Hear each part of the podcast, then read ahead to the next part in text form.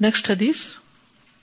حدثني حبانو اخبرنا عبد اللہ اخبرنا یونس ان ابن شہاب اخبرنی عروہ ان عائشہ رضی اللہ عنہا اخبرتہ ان رسول اللہ صلی اللہ علیہ وسلم کان اذا اشتکا نفث على نفسه بالمعوذات ومسح عنه بيده فلما اشتكى وجعه الذي توفي فيه تفقت انفث على نفسه بالمعوذات التي كان ينفث وامسح بيد النبي صلی اللہ علیہ وسلم عنه.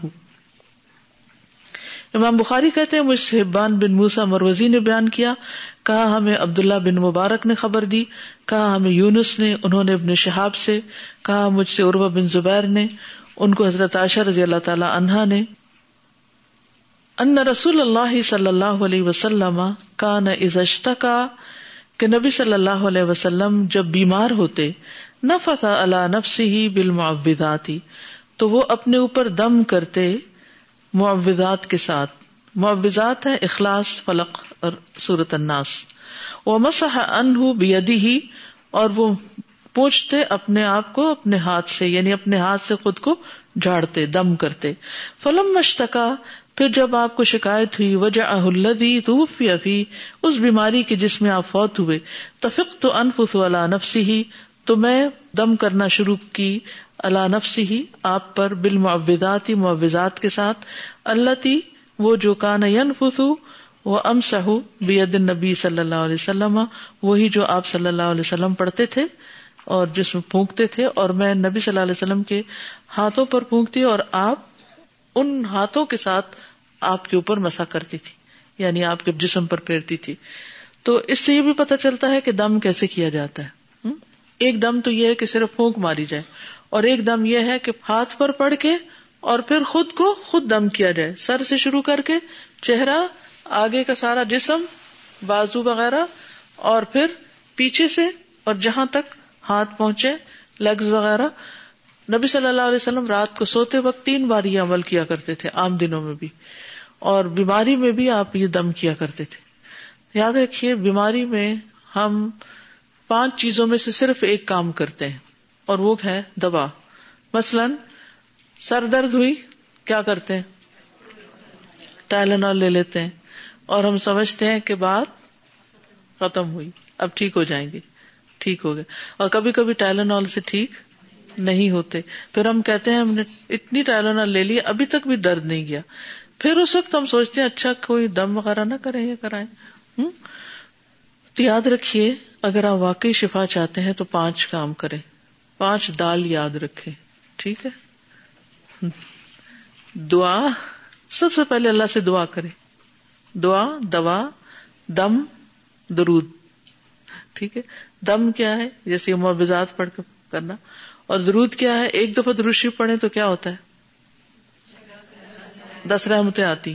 تو جب اللہ کی رحمت آنے لگے گی تو بیماری بھاگ جائے گی، ٹھیک ہے؟ اور آخری چیز ہے صدقہ، اس میں دال بیچ میں آتا ہے لیکن صدقہ، ٹھیک، صدقہ. داو مرضاکم بالصدقہ، اپنے مریضوں کو صدقے کے ذریعے ان کا علاج کرو. تو صرف ٹائلینول نہیں، بلکہ دعا، دوا، دم، درود، صدقہ. رائٹ؟ تو یہ پانچ چیزیں انشاءاللہ ہوں گی تو اللہ سبحانہ وتعالی صحت بھی دے گا. بعض اوقات ایسا بھی ہوتا ہے کہ ہم یہ پانچ چیزیں کر رہے ہوتے ہیں لیکن اس کے باوجود کبھی ہم پوری طرح ٹھیک نہیں ہو پاتے. تو کبھی بھی مایوس نہ ہو، یہ نہ سوچیں نہ دم نے فائدہ کیا، نہ درود نے کیا، نہ دعا نے کیا، نہ دوا نے کیا، کسی چیز نے بھی نہیں کیا. تو مریض مایوس ہونے لگتا ہے. نہیں، ہو سکتا ہے آپ کا مرض کئی گنا زیادہ بڑھ جاتا، ہو سکتا ہے یہ جان لیوا ہوتا. اس دم درود کی وجہ سے اللہ نے آپ کو زندہ رکھا. زندگی تو جتنی ہے سو ہے، لیکن بعض اوقات صدقہ اور دعائیں اور یہ چیزیں جو ہیں انسان کی زندگی میں اضافے کا باعث بنتی ہیں، یا بڑی مشکلات سے بچنے کا باعث بنتی. آپ کو معلوم ہے نا کہ دعا جو ہوتی ہے یا تو کیسے قبول ہوتی ہے؟ جو آپ نے مانگا وہ مل گیا. اگر وہ نہیں ملا تو کیا ہوتا ہے؟ اس سے بڑی کوئی مصیبت یا اس کے علاوہ کوئی مصیبت ٹال دی جاتی ہے. تو مایوسی کی کوئی گنجائش نہیں. کبھی یہ نہ کہے آپ نے وہ پانچ بتائی تھی نا، وہ پانچوں میں نے کر لی، مجھے تو کوئی فائدہ نہیں ہوتا اس لیے میں چھوڑ رہی ہوں. نہیں, کنٹینیو, مایوس نہیں ہونا. اللہ تعالیٰ آپ کو بڑی مصیبت سے بچا رہا ہے. ہو سکتا ہے آپ کی بیماری پورے گھر میں پھیل جاتی, سارے بیمار پڑ جاتے اس بیماری سے, لیکن اللہ نے آپ کو بھی محفوظ رکھا مزید بیمار ہونے سے اور باقیوں کو بھی بچا لیا. دعا ہر حال میں فائدہ دیتی ہے. حدیث میں آتا ہے ہر حال میں, اس مصیبت پر بھی جو اتر چکی اور اس پر بھی جو اترنے والی ہے. ٹھیک, تو اب اگر گھر میں کوئی بیمار ہے تو اس کو کہیں کہ وہ خود اپنے اوپر دم کرے. اس کے لیے ہم دوسروں پر ڈیپینڈنٹ ہوتے ہیں, کوئی اور ہمیں کرے تو کرے. ٹھیک ہے, اگر آپ مصروف ہیں, اگر آپ کے اندر بالکل ہمت نہیں رہی, جیسے یہاں پر آپ دیکھیں نا کہ پہلے نبی صلی اللہ علیہ وسلم خود اپنے پہ دم کیا کرتے تھے. جب بیمار ہوئے تو خود نہیں کر پا رہے تھے. کیوں نہیں, کوئی اتنا مشکل ہے. ہوتا یہ کہ انسان کی اسپرٹ سلو ہو جاتی ہے. مثلاً کئی دفعہ اب بھی آپ نے دیکھا ہوگا, آپ بہت تھکے ہوتے ہیں, آیت الکرسی پڑھتے ہیں, آدھے میں پہنچ کر پھر آپ کو جھٹکا لگتا ہو, میں نے آیت الکرسی نہیں پڑھی, پھر شروع کرتے ہیں, پھر کیا ہوتا ہے, پھر پوری نہیں ہو پاتی کہ آپ کو نیند کا جھونکا آ جاتا ہے. تو بیمار کو غنودگی طاری ہوتی ہے, ٹھیک ہے نا. تو وہ غنودگی جو ہوتی ہے اس سے انسان کیا کرتا ہے, خود نہیں کر سکتا. اب یہ حضرت عائشہ پڑھ کے دم کر رہی تھی, لیکن اپنے ہاتھوں کی بجائے نبی صلی اللہ علیہ وسلم کے ہاتھوں کو ہی پھیر رہی تھی, یعنی مریض کا ہاتھ ہی. تو اس سے کس بات پہ سٹریس ملتا ہے, خود دم کرنے پہ, خود اپنا ہاتھ پھیرنے پہ. ٹھیک ہے, یعنی اگر آپ کسی کو مثلا دم کر رہے ہیں, پھونک ماری, تو آپ اس کے ہاتھ پہ پھونک مارے, اسے کہ پھیرو اپنے اوپر ہاتھ. ٹھیک ہے, اور چھوٹے چھوٹے بچوں کو سکھا دیں. بچہ بیمار ہو, چوٹ لگے, کٹ لگ جائے, جل جائے, کچھ ہو جائے, درد ہو رہی ہو, رو رہا ہو, چیخ رہا ہو, چلا رہا ہو, تھوڑا سا جب ٹھیک ہو تو اسے کہیں اچھا چلو صدقہ باکس میں پیسے ڈالو, چلو دعا کرو, چلو دعا کرتے ہیں, چلو دم کرتے ہیں, پڑھو یہ.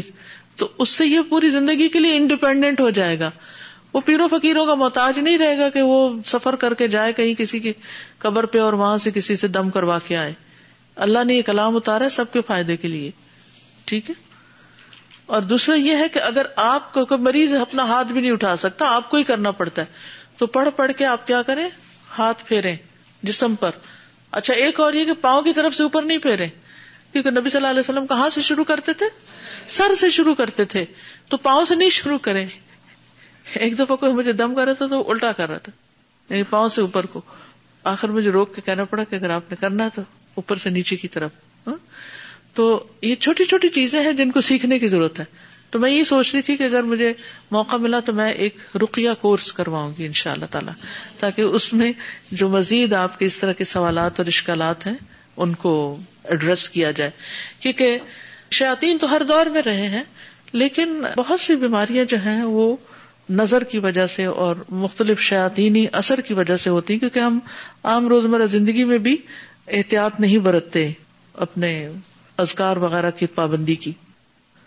حدثنا معلّہ ابن اسد حدثنا عبدالعزیز ابن مختار حدثنا ہشام ابن عروہ عن عباد ابن عبداللہ ابن الزبیر ان عائشہ اخبرته انها سمعت النبی صلی اللہ علیہ وسلم واصغت الیہ قبل ان يموت.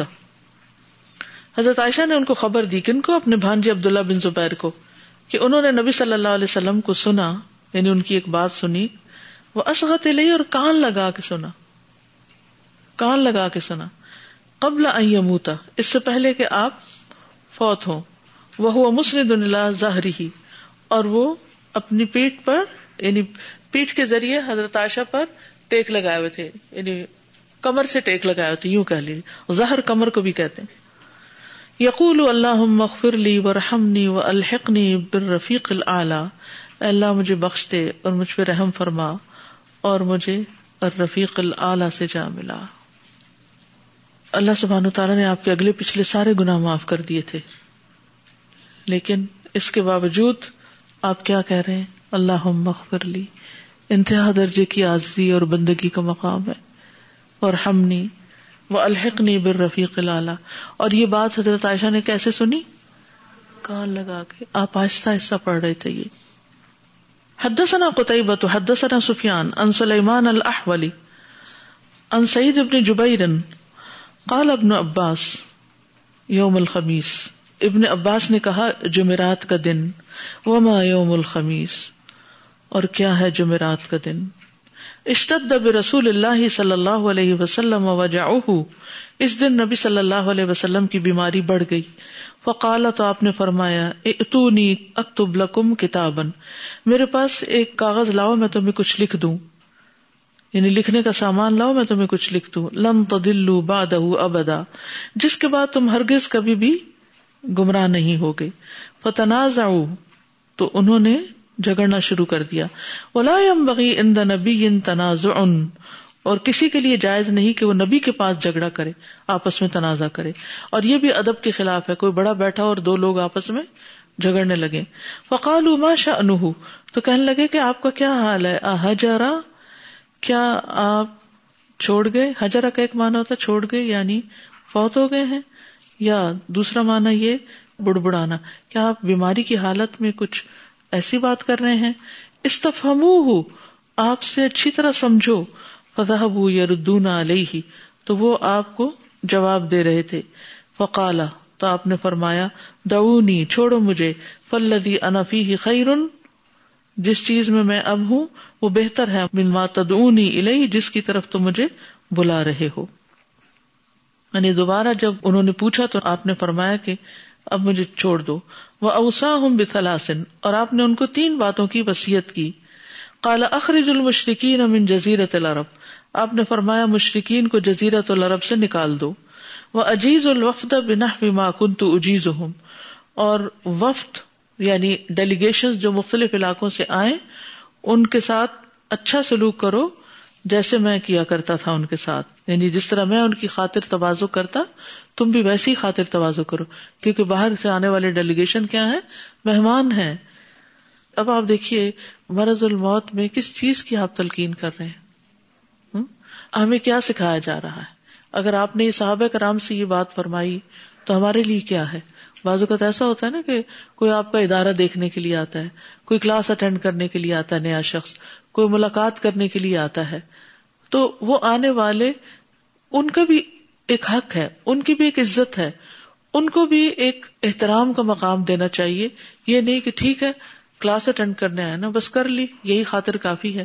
نہیں, یہ خاطر تو ہے لیکن دور سے آنے والے کا ایک حق ہوتا ہے, اور وہ یہ ہے کہ سب پر ہی ایک حق ہوتا ہے. اگرچہ اس کے لیے ایک ذمہ دار ٹیم ہونی چاہیے, لیکن اگر کوئی اس وقت موجود نہیں تو جو بھی نظر آئے اس کو ضرور حال چال پوچھنا چاہیے یا اس کا خیال رکھنا چاہیے. یعنی اگنور نہیں کرنا چاہیے کہ کسی نے بلائے ہوں گے, لوگ ہیں, بیٹھے ہوئے ہیں. نہیں, ہو سکتا ہے کہ آپ کے اس اچھی تواضع سے کوئی شخص مزید دین کی طرف آئے اور اچھی فیلنگ لے کر یہاں سے رخصت ہو, جس سے وہ اور شوق سے دین کا کام کرے. وَأَجِيزُ الْوَفْدَ بِنَحْوِ مَا كُنْتُ أُجِيزُهُمْ, یعنی وفود کی اسی طرح عزت خاطر مدارت کرنا جیسے میں کرتا تھا. وَسَكَتَ عَنِ الثَّالِثَةِ, ابن عباس تیسری پہ خاموش ہو گئے. او قَالَ فَنَسِيتُهَا, یہ کہنے لگے کہ میں بھول گیا ہوں. لیکن بعض دوسری روایات میں آتا ہے کہ وہ لشکر اسامہ کی روانگی کے بارے میں آپ کی وصیت تھی, یا یہ کہ میری قبر کو بت نہ بنا لینا, یا نماز, لونڈی, غلاموں کا خیال رکھنا. یہ مختلف وصیتیں ہیں جو آپ نے اپنی مرض الموت میں کی. اچھا, یہ صحابہ کے بیچ میں اختلاف اور جھگڑا کس بات پر ہو رہا تھا, اس کی وضاحت اگلی حدیث میں آ جائے گی. حدثنا علی بن عبداللہ حدثنا عبد الرزاق اخبرنا معمر عن الزہری عن عبید اللہ ابن عبداللہ ابن عتبہ عن ابن عباس رضی اللہ عنہما قال, ابن عباس رضی اللہ عنہما کہتے ہیں, لما حضر رسول اللہ صلی اللہ علیہ وسلم, جب رسول اللہ صلی اللہ علیہ وسلم پر وفات کا وقت آیا, وفی البیت رجال, اور گھر میں کچھ لوگ تھے. فقال نبی صلی اللہ علیہ وسلم, تو نبی صلی اللہ علیہ وسلم نے فرمایا, ہلمو, لاؤ ادھر, اکتب لکم کتابن, میں تمہارے لیے ایک تحریر لکھ دوں, لا تضلوا بعدہ, جس کے بعد تم کبھی گمراہ نہ ہوگے. فقال بعضهم, تو بعض نے کہا, ان رسول اللہ صلی اللہ علیہ وسلم قد غلبہ الوجع, کہ رسول اللہ صلی اللہ علیہ وسلم پر بیماری کا غلبہ ہو گیا ہے. وعندکم القرآن, تمہارے پاس قرآن موجود ہے. حسبنا کتاب اللہ, ہمارے لیے اللہ کی کتاب موجود ہے, اس وقت بیماری میں آپ سے اور کچھ نہ لکھ پاؤ. اور یہ حضرت عمر کی رائے تھی, جو اپنی جگہ ایک مناسب رائے تھی کہ اس وقت تکلیف میں کیوں آپ کو تکلیف دیتے ہو. تو کچھ دوسروں کی رائے یہ تھی کہ چونکہ آپ نے فرمایا ہے اس لیے لانا ضروری ہے. تو دونوں اپنی اپنی جگہ نیک نیتی کے ساتھ بات کر رہے تھے، لیکن دونوں کی رائے کے فرق ہونے سے اختلاف اور جھگڑا سا بھی ہو گیا کچھ وہاں. فاختلف اہل البیت واختصموا، تو اہل بیت جو تھے ان میں اختلاف ہوا اور وہ جھگڑ پڑے. فمنہم من یقول، تو کوئی ان میں سے کہہ رہا تھا قربوا یکتب لکم کتابا، لے آؤ قریب کرو آپ کے آپ ایک تحریر لکھیں، لا تضلوا بعدہ، جس کے بعد تم گمراہ نہ ہوگے. ومنہم من یقول غیر ذلک، اور ان میں سے کوئی اس کے علاوہ کچھ کہہ رہا تھا. فلما اکثر اللغو، پھر جب بے فائدہ باتیں زیادہ ہونے لگی، والاختلاف اور اختلاف ہونے لگا. قال رسول اللہ صلی اللہ علیہ وسلم قوموا، تو آپ صلی اللہ علیہ وسلم فرمایا اٹھ جاؤ یہاں سے. قال عبید اللہ، عبید اللہ کہتے ہیں فکان یقول ابن عباس، ابن عباس کہا کرتے تھے ان الرزیۃ کل الرزیۃ، کہ بے شک مصیبت پوری پوری مصیبت ما حال بین رسول اللہ صلی اللہ علیہ وسلم، جو حائل ہو گئی نبی صلی اللہ علیہ وسلم کے درمیان، و بین ان یکتب لہم، اور اس کے درمیان جو آپ ان کے لیے لکھ کے دینے والے تھے، ذالک الکتاب، وہ تحریر، لاختلافہم و لغتہم، ان کے باہمی اختلاف اور بے فائدہ گفتگو کی وجہ سے.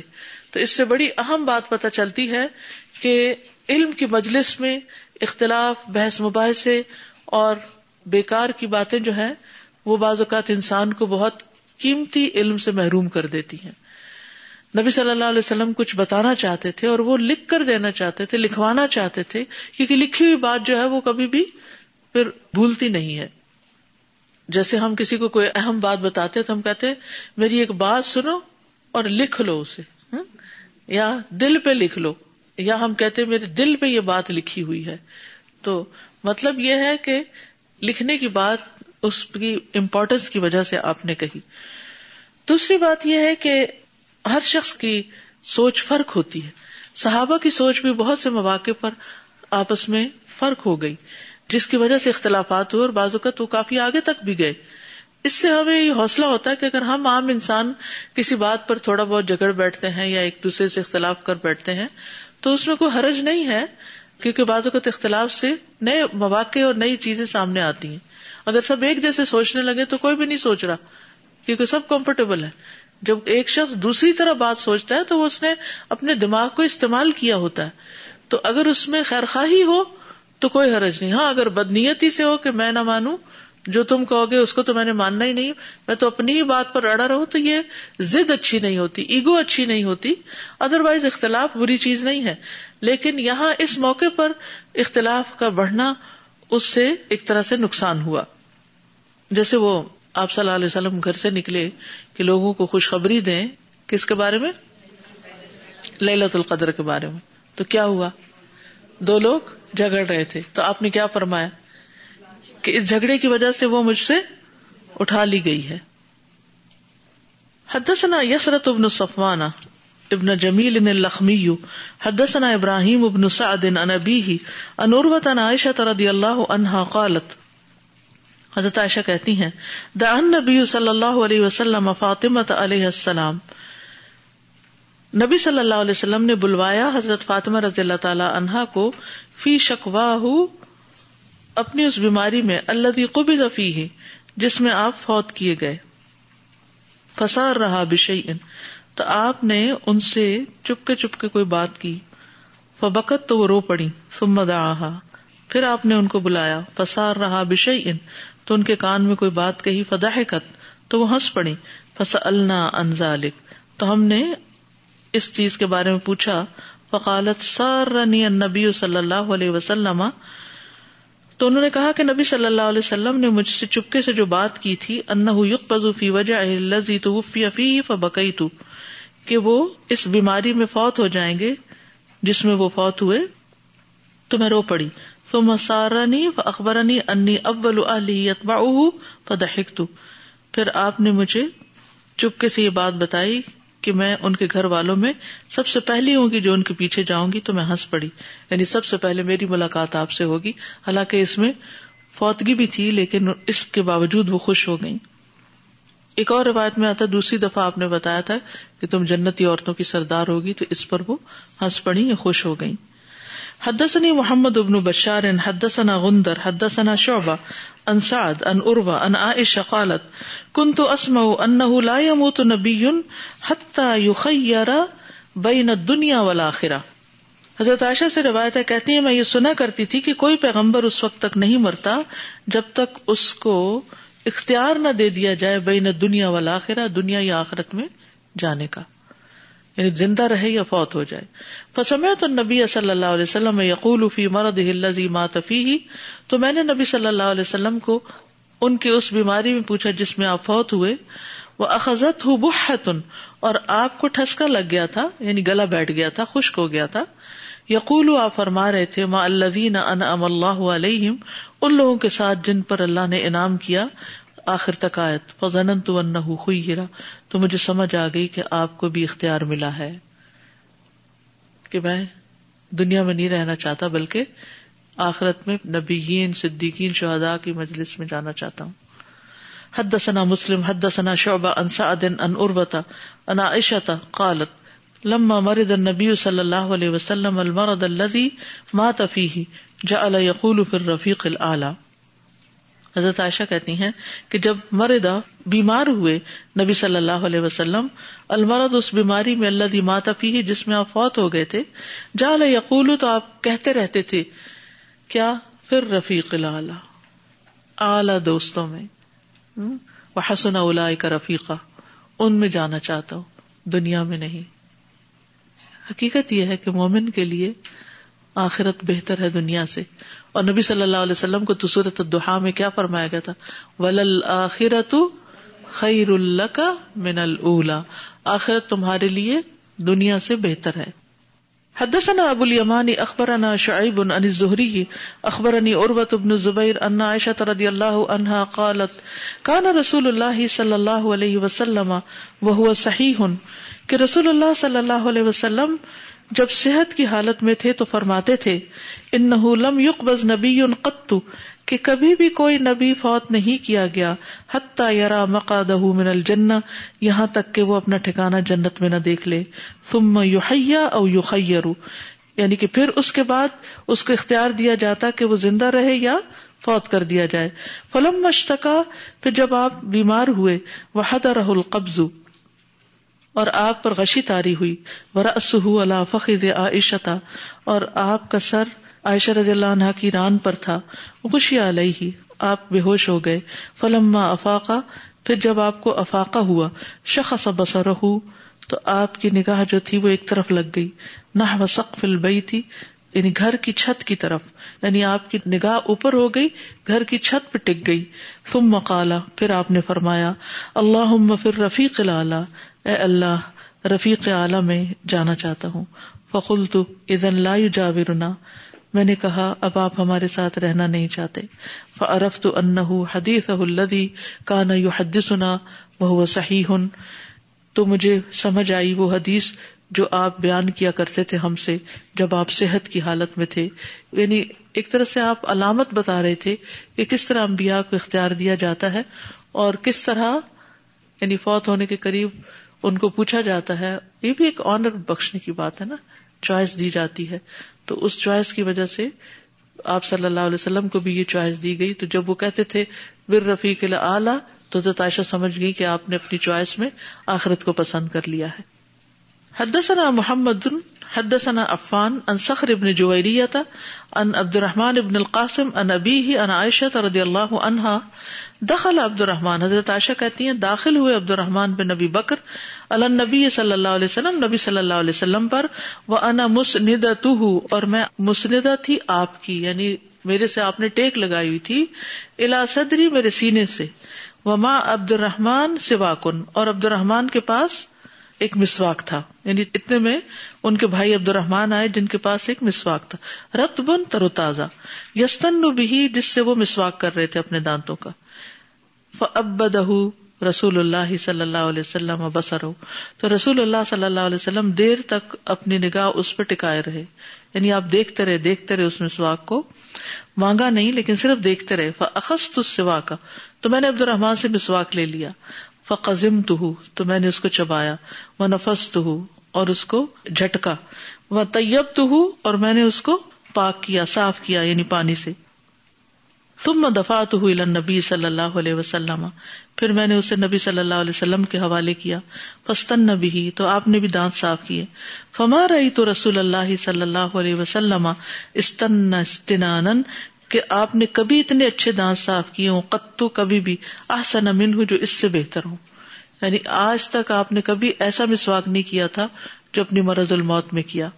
فما ادا ان فرغ رسول اللہ صلی اللہ علیہ وسلم رفع یدہ و اصبعہ ثم قال فی الرفیق الاعلی ثلاثا. تو تھوڑی دیر ہی گزری تھی کہ رسول اللہ صلی اللہ علیہ وسلم اس سے فارغ ہو کر آپ نے اپنا ہاتھ اوپر اٹھایا یا اپنی انگلی اوپر اٹھائی, پھر فرمایا پھر رفیق الاعلی ثلاثا, تین بار کہا رفیق الاعلی میں. ثم قضا, پھر آپ فوت ہو گئے. یعنی آخری چیز جو آپ نے کی وہ کیا تھا؟ مسواک. اس سے اندازہ لگائیں کہ مسواک کی کتنی امپورٹنس ہے.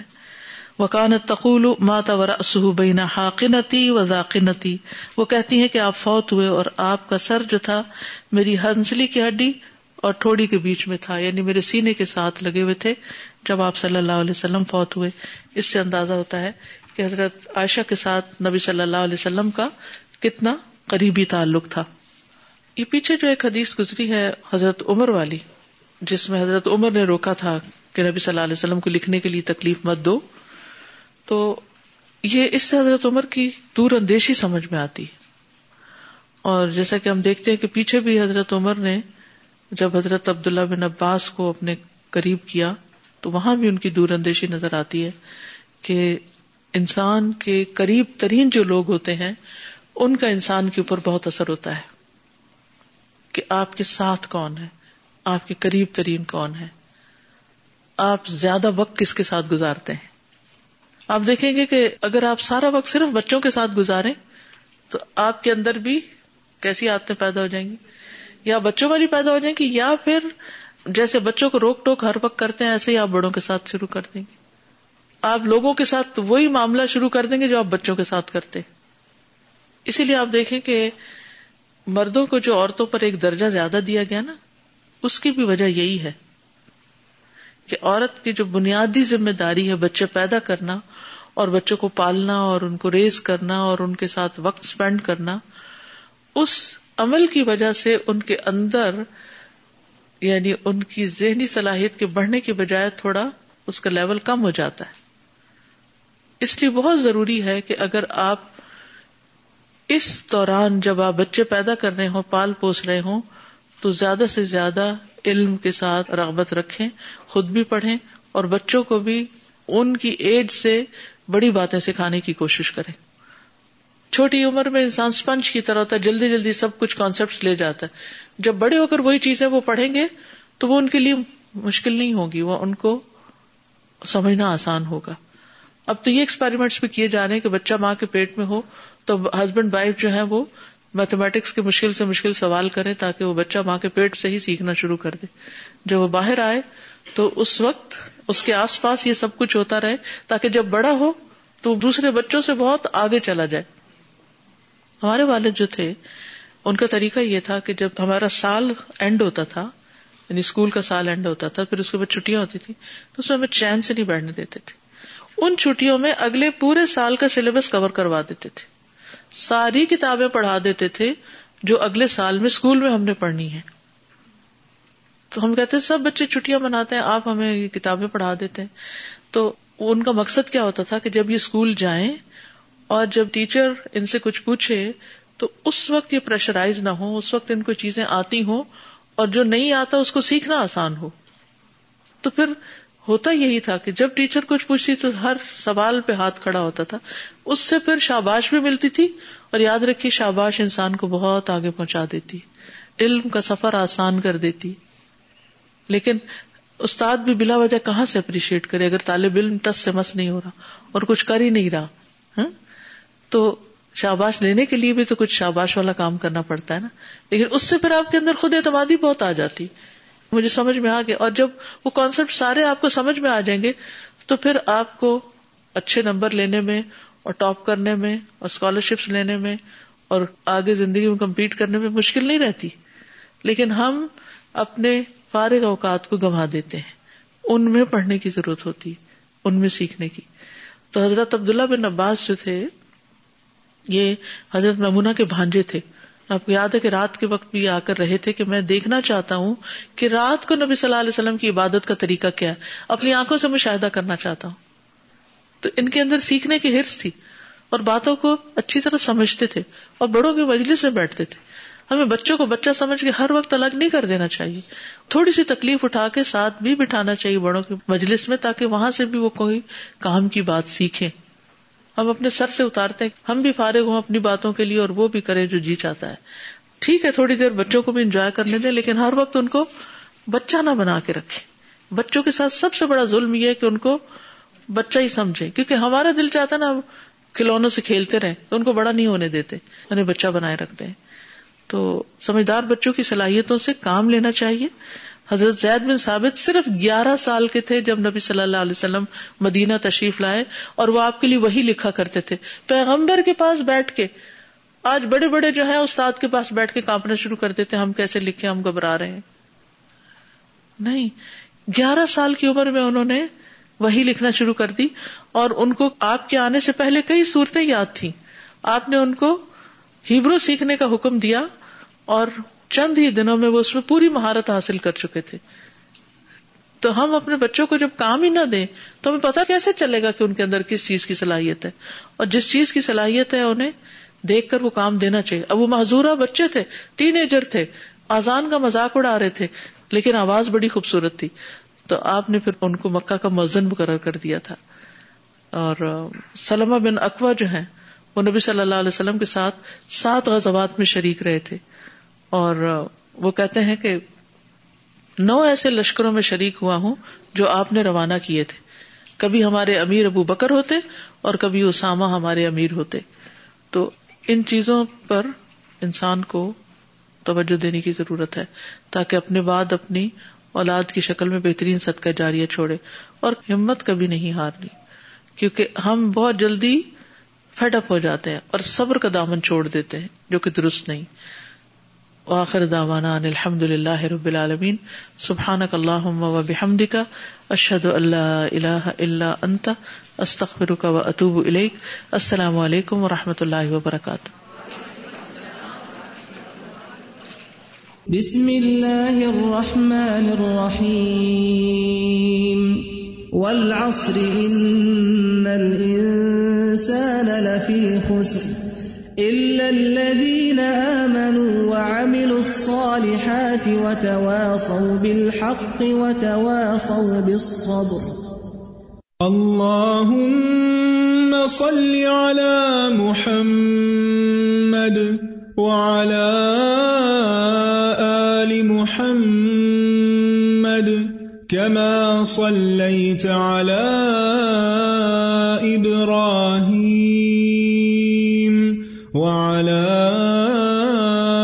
آل إبراهيم إنك حميد مجيد. اللهم بارك على محمد وعلى آل محمد كما باركت على إبراهيم وعلى آل إبراهيم إنك حميد مجيد.